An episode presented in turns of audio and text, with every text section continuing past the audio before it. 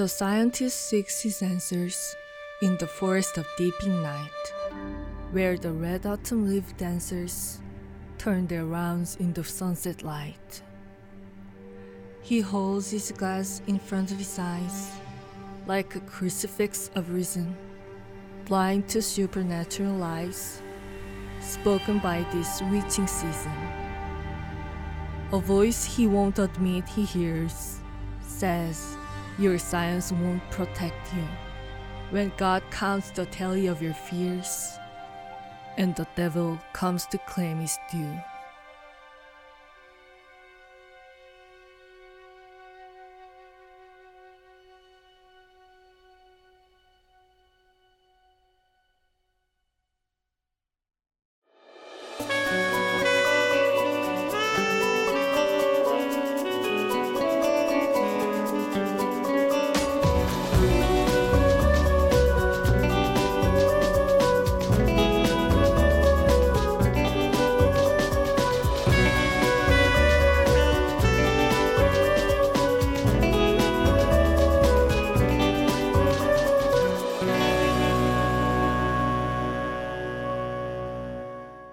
Thank you for joining us for this premiere episode of Neon Jezebel.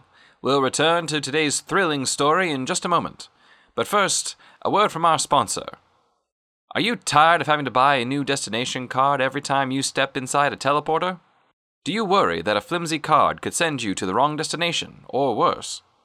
Well, fear no more, because with SureStamp teleportation punch cards, you can rest safe knowing that you're using the most reliable destination cards on the market. And they're reusable, too. You may not think about how much time goes into producing a high quality punch card, but the folks at SureStamp make it their business to think about that and nothing else. The durable card stock can be read by a machine up to 50 times before showing any signs of wear. SureStamp punch cards are not perforated, so there's no concern over hanging chads or partial punches. SureStamp uses machines that cut spaces into their cards, assuring maximum card integrity. So next time you need a new destination card for your commute to work or a trip to see the family, be sure to get a SureStamp teleportation punch card. Card with integrity. And now, back to Neon Jezebel. Study, study, study as you go. Keep that devil off your back, don't give him any slack. Cry, Jesus, Lord knows how the story goes. He'll carry all the load.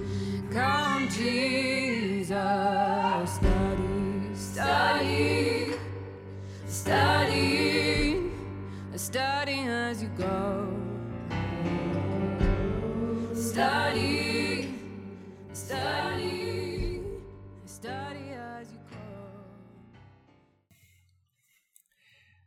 Barnaby home once had hopes of being among the great houses of New York.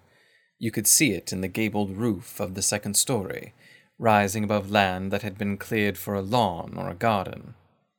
You could see it in the column lined veranda beneath a balcony large enough for a few chairs, where the family could take in the sunset and drink sidecars. You could see it in the looping driveway, paved with smooth stones from some distant and functionally exotic quarry. But it was an old hope, a dream that the family had long since awoken from. The wood siding was darkened by years of storms, tearing away the cheap lacquer that no one had bothered to reapply. There was a stray beam of light on the veranda, where part of the balcony had caved in and no replacement boards were nailed in place. The white stones of the driveway had been scattered to the borders, and young trees crowded in close to the house, growing among patches of unkempt grass. At the center of the ring of white stones was the gas pump, a single sentinel of modernity, red along the sides with a white face, front and back. The circular marquee that had once borne some trademark had been broken apart and replaced by a wooden disc with a large letter B painted on it. In front of the house, where the new trees had not been permitted to grow, three jalopies sat in indeterminate states of functionality. Three young men in overalls, but not bothering with shirts, were standing about one of the vehicles, looking like they were on their union mandated cigarette break. When they saw the Chandler pulling into the driveway, they abandoned whatever idle occupation they had been about and formed a loose line, arms set in various displays of unwelcome. We had expected this. This was precisely the encounter we had strategized for. Lucian stopped the car next to the gas pump, perhaps to dissuade them from using any firearms they might have lying about the clutter of tools and spare parts. He got out first, his slightly defrocked dress uniform unbuttoned to reveal the plain white undershirt beneath.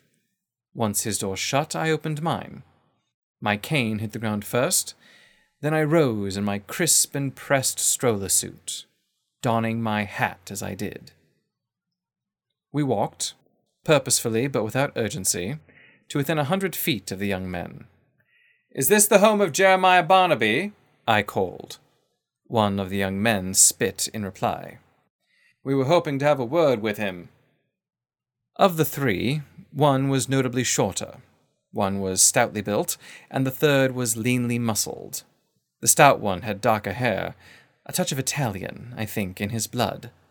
The other two were proper Anglo Saxons, and bore the long jaw lines and deeply set eyes one sees in certain members of European royalty. We expecting guests? the stout one asked. Nope, answered the lean one as he grabbed a long ratchet tool and began sauntering towards us. Now, now, I said, raising my cane to point at the young man. Let's not have any trouble. You are trouble, shouted a fourth man. He was moving rather quickly towards us with an axe on his shoulder. We hadn't noticed him before, and the sight of him distracted me, for a moment, from the incoming of the stout one and the short one. All right, I called, drawing the sword from my cane. Who's first? The lean one came at me with a cleaving strike of his ratchet. His arm was at full extension, maximizing his considerable reach. He expected me to withdraw, letting the momentum carry him into the strike. I swung with the cane in my left hand as I stepped towards him rather than away. I struck his wrist on the inside, and the ratchet dropped from his grasp. He was still moving towards me, and I brought my right fist directly into his nose. He staggered and dropped to the ground. Meanwhile, the short one stabbed at Lucian with a screwdriver. Lucian grabbed the boy by the arm and threw him to the ground before sidestepping a swung wrench from the stout one. He took a hold of the stout one's arm with his right and wrapped his left arm around the young man's throat. The one with the axe was running for me, weapon held high above his head. From that position, he could easily swing to either side, making avoidance difficult, and I couldn't be sure that my cane could parry such a heavy weapon so I waited until just before I expected him to begin his downward swing and flicked my cane at his head like an underhand spear. Then I chased it. He startled for a moment just before it struck him in the face. This halted his charge, and the axe dipped backwards. I plunged in with my sword and stabbed him quickly in the left shoulder. He stepped back and gave me the opportunity to stomp on the end of my fallen cane, sending it spinning upwards where I could grab it. My opponent still had the axe poised above his head. The wound I gave him meant he would swing to his right. Now I did step back, letting the axe graze the air in front of my chest. I brought my cane down as hard as I could on his right arm while thrusting with the sword. He countered by jabbing me in the ribs with the butt of his axe. I was pushed back. He raised the axe again, and I saw that speed was all I had. I came at him with a flurry of overhand blows, forcing him to use the axe as a shield. He stepped back three paces, then I saw him shore up his footing. My next downward strike with the sword caught the axe, and I thrust forward. He whipped his neck back to avoid the point of my blade, then thrust the axe upward and tried to kick me, but I was already retreating. Taking a few extra steps back, I dropped into the on guard position, my opponent raised the axe above his head again. Then, a woman's voice called from the house. That's enough! Neither I nor my opponent were ready to stand down. Then the woman shouted again. Granddaddy says everyone in the house! This got the one with the axe to let his weapon down. Not dropped, just down. I sheathed my sword and gestured towards the house. After you, I said. He watched me as he passed, keeping a wide berth. Lucian was waiting for me, and the other belligerents were walking up the steps. There, on the veranda, was a girl of perhaps twenty. She wore a thin cotton dress that seemed to have once held some kind of pattern, long lost through many washings. Her blonde hair was tied up in a single very long braid. Her face was plain, lacking the exaggerations of her two Anglo Saxon cousins. Like good house guests, Lucian and I followed the family inside. We were ushered into a parlor, where the four boys who had welcomed us took positions in a neat line by the great window, hands folded in front of them like schoolboys at inspection. In front of a side window, was a small table with a chair behind it and a stack of divining cards atop it. The woman who had been plying that trade was standing in the center of the room. Her face was deeply lined, and I took her to be the grandmother to the boys. There was a large chair where an equally aged man sat, a blanket across his lap. He regarded the scene about him vaguely, and I didn't expect he would be entirely of sound mind. Lurking in a back corner of the room was another man. He was short and quite skinny. From his hands, I would have put his age at forty, but there was something in his face that gave him a greater youth. In another setting, I might have guessed he had a rigorous toilette to maintain so feminine a countenance. The girl excused herself, and I heard her busying with something in the kitchen. Introductions were made. I gave the name Jackson Edgewater, just in case someone in that room started feeling vengeful later on. The woman introduced herself as Esther Van Dyke. The man in the corner was her son Shem, and the old man in the chair was her brother and the patriarch of the clan, Jeremiah Barnaby. A door opened, and the girl came into the parlor holding a tray with four glasses of milk. Esther introduced her as Lydia, Shem's daughter and she ordered the boys to drink the milk. The boys did as they were told, swallowing the contents of the tall glass in a single long pull. Then they excused themselves with nods towards Lucian and I. They crossed the receiving hall and went into another room opposite.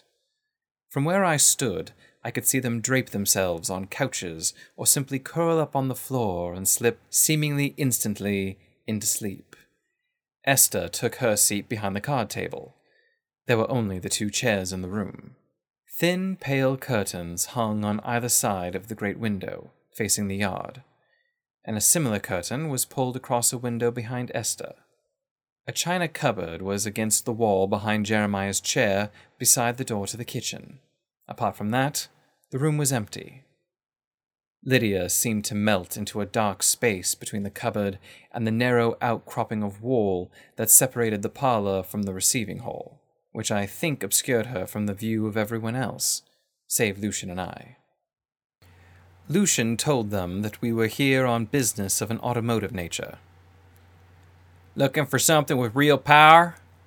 Shem sneered, glancing out the window at the chandler.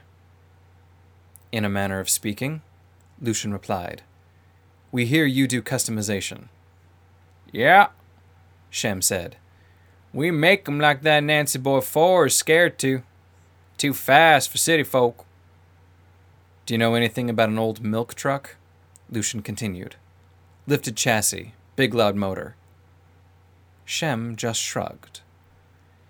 What do you think, Jeremiah? Esther asked. Turning to her, I saw that she had laid three cards face up on the table. They appeared to be hand drawn, series of hatching lines with odd little flourishes. Nothing I recognized. Jeremiah was briefly roused from his stupor by the sound of his name and turned to Esther. He mumbled for a moment, then said, No milk for me. Martha needs a baby. I see. Esther considered her cards, as if they might help decipher the old man's words. It doesn't sound familiar to him, she told us, which frankly seemed like an understatement. From the state he was in, it was a wonder that his own name was familiar to him. Jeremiah turned to us. Hey, you! He pointed generally in our direction. You got them new hands for the corn? I told you Thursday we need more hands in the cornfield. Yeah. He turned his gaze to the great window. We need more hands in the cornfield. It's gonna be a good crop, good rain. He turned back to us and looked as if we had just walked in. Uh, what do you want? We are looking for a milk truck, I answered. Have your boys worked on one recently? No, my boys. My boys staying here. Ah, well, that's your business. My boys staying here. We need more hands in the cornfield. Good rain this year. Good crop. Send some Micks. Redhead bastards love a fight. Yeah, yeah. Good crop this year. Lydia? Esther called, and the girl removed herself from the shadows. She did a little curtsy, as if she hadn't been in the room the whole time. Yo granddaddy's getting confused. Help him, won't you? Lydia's entire body tensed. She stole a nervous glance at Lucian and I, not to address us, more to indicate us to the others. Now, Grand Mary? Yeah. Shem said, stepping out of his corner. The resemblance between he and his daughter was unmistakable now. Do what you're told. One of his hands came to rest on his belt. It was the gesture of a man very ready to make a well practiced removal of said belt. Lydia scurried over to Jeremiah as quickly as she could. This heightened my awareness further, and I caught the sounds of light snoring from behind us. At the same time, I sensed a dimming of the light in the room, as if a cloud were passing outside. At Jeremiah's chair, Lydia gently sat herself in the old man's lap. She wrapped her arms round his neck, a little too stiffly to be loving. Oh, Shem? Jeremiah said, looking right at Lydia. Shem, for his part, stepped back into his darkened corner. Yes, uncle? Lydia said. Jeremiah smiled. How old you day? I'm only just twelve, Lydia answered, and I was having grave doubts about this as a method for clearing up the confusion the old man was under. That's fine, Jeremiah said. That's fine. Then Lydia leaned in and ran her tongue softly over the old man's ear. I nearly stamped my foot, Vivian, but Lucian put a hand subtly out in front of me. What's the matter? Shem asked, grinning wickedly. Nothing, I replied. It's just that I wouldn't care to strain your courtesy. Don't mind Shem, Esther said. That's just his sense of humor. Looking back at the old woman, who was still doling out cards slowly and deliberately, I noticed that the curtain behind her had darkened. Not that the light outside had dimmed, but the curtain itself had gone a deep red. I cast a quick look at the great window, and those curtains were also now composed of a thicker crimson fabric. Jeremiah asked, What can I do for you? He was looking at us now. I hadn't properly noted what he had been wearing when we entered, but looking at him now, he was dressed in a velvet smoking jacket with black cuffs. I was sure he hadn't been wearing it before. We're looking for a milk truck, Lucian said, taking a step closer. It had some alterations, and we thought you might know about it. Oh, Jeremiah said. let me think. Uh, Shem? He called. Shem stepped from his corner again, now wearing a cocktail suit. I know for certain he hadn't been wearing a jacket when I noted his belt before, and the quality of his shirt had most definitely altered. Yes, Uncle? Shem said. Where's my pipe? It's on the table. Jeremiah looked to his right, and, sure enough, a small table had materialized between him and us. A lacquered pipe sat on a stand with a box of tobacco next to it. Oh, yeah. Jeremiah looked up at us as he took hold of the pipe and began packing it. I apologize. I get confused sometimes. Here, Granddaddy, Lydia said, holding a box of matches with one lit. She too had been transformed. For starters, she was wearing makeup now and was clothed in a vividly white frock. Lucian crossed the room to Esther's table and looked down at her cards. He pegged one card with his finger. Moses, he said, then touched another. Bridget, and another. Anne. Ah, Jeremiah chuckled. You here for reading? Shem moved to Lucian's shoulder, looking as menacing as he could next to a man twice his size. No, Lucian said. We're here about a kidnapping. He turned to Jeremiah, utterly ignoring Shem. Jeremiah crooked a knowing finger at Lucian. Ah, you're looking for Jezebel. They didn't bring her here. I won't have her corrupting my boys. Where did they take her? Oh, probably that house of theirs. The old Fairfax place. You know the one? We had potlucks there when you were a boy. Thank you, Lucian said. Yes, I added. Most helpful. Lucian crossed back to me. However, he said, sounding apologetic, it has been a while. I've got pen and paper in the car. Could you spare Lydia to draw us a map? Jeremiah glanced at the girl on his lap, as if he had forgotten she was there. Oh, of course. He pat her belly. Go on, girl. You can do one of your recitals for me when you get back. Lydia dutifully removed herself from the chair, while Esther and Shem both stared daggers at us. Esther slid all the cards back into her deck with a single motion. A grunt emanated from the far room as one of the boys rolled over and sat halfway up, glancing around. In that moment, the room returned to its former squalor. Lydia's face was washed, of makeup at least. The curtains had returned to their thin, pale material.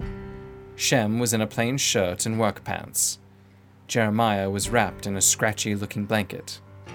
Thank you for your hospitality, I said, clicking my heels and turning to leave before anyone could think of an excuse to stop us. Lydia shuffled along behind us. What was that? I whispered to Lucian. I'm not completely sure, he answered. But I know why St. Peter sent us here. Yes, I have questions about that.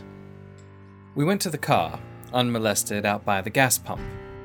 Lucian opened a rear door and began moving some things to make room on one of the seats. When Lydia arrived, she stood, as the boys had done, back straight, hands folded in front of her. Lydia, Lucian asked, How old are you? She glanced at the two of us nervously. I gave her a shrug. I'm 19, she said. That means you're an adult legally, Lucian said. You can come with us. Pardon? She said.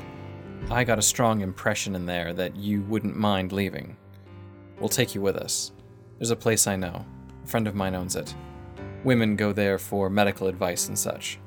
We've got some business to attend to, but you could stay at the house. There's hot water and a full pantry. She didn't answer, but was clearly considering it. We should hurry, Lucian said, and stepped away from the open door. Lydia nodded, but didn't move. Lucian crossed quickly to the driver's door, leaving the rear door open. He climbed in, and I opened my own door. I had one foot inside when Lydia suddenly made a break for the rear. She leaped in, slammed the door, and Lucian engaged the engine.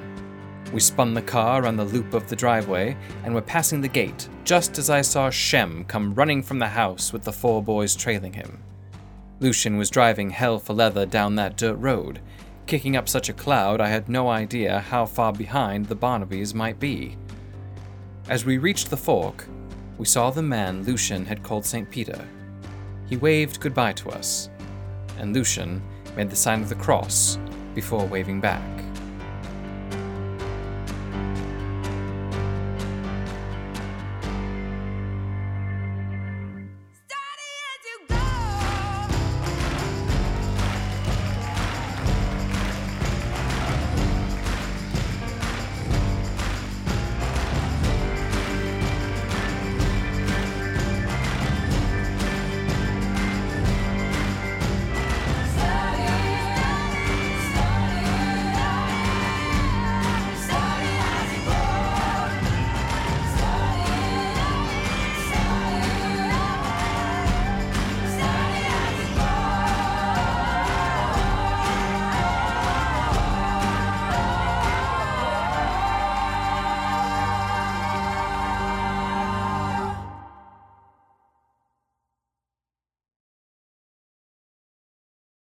All right, Vivian, I am dash tired. I know, I know. But you wanted the whole story. We shall pick it up over breakfast. I can give you all the awful details then. You're sweet. All right. Good night, Vivian. And thank you.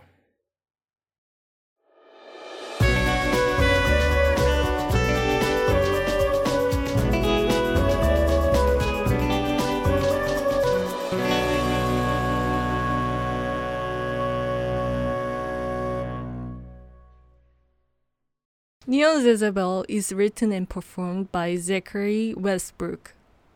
Announcements by me, Sugang Lee. If you like this show, be sure to give us a like and subscribe on Apple Podcasts, Spotify, or wherever you're listening from. You can visit our website, neonjezebel.com. That's N E O N J E Z E B E L dot com. And find us on Instagram at Neon Jezebel Podcast.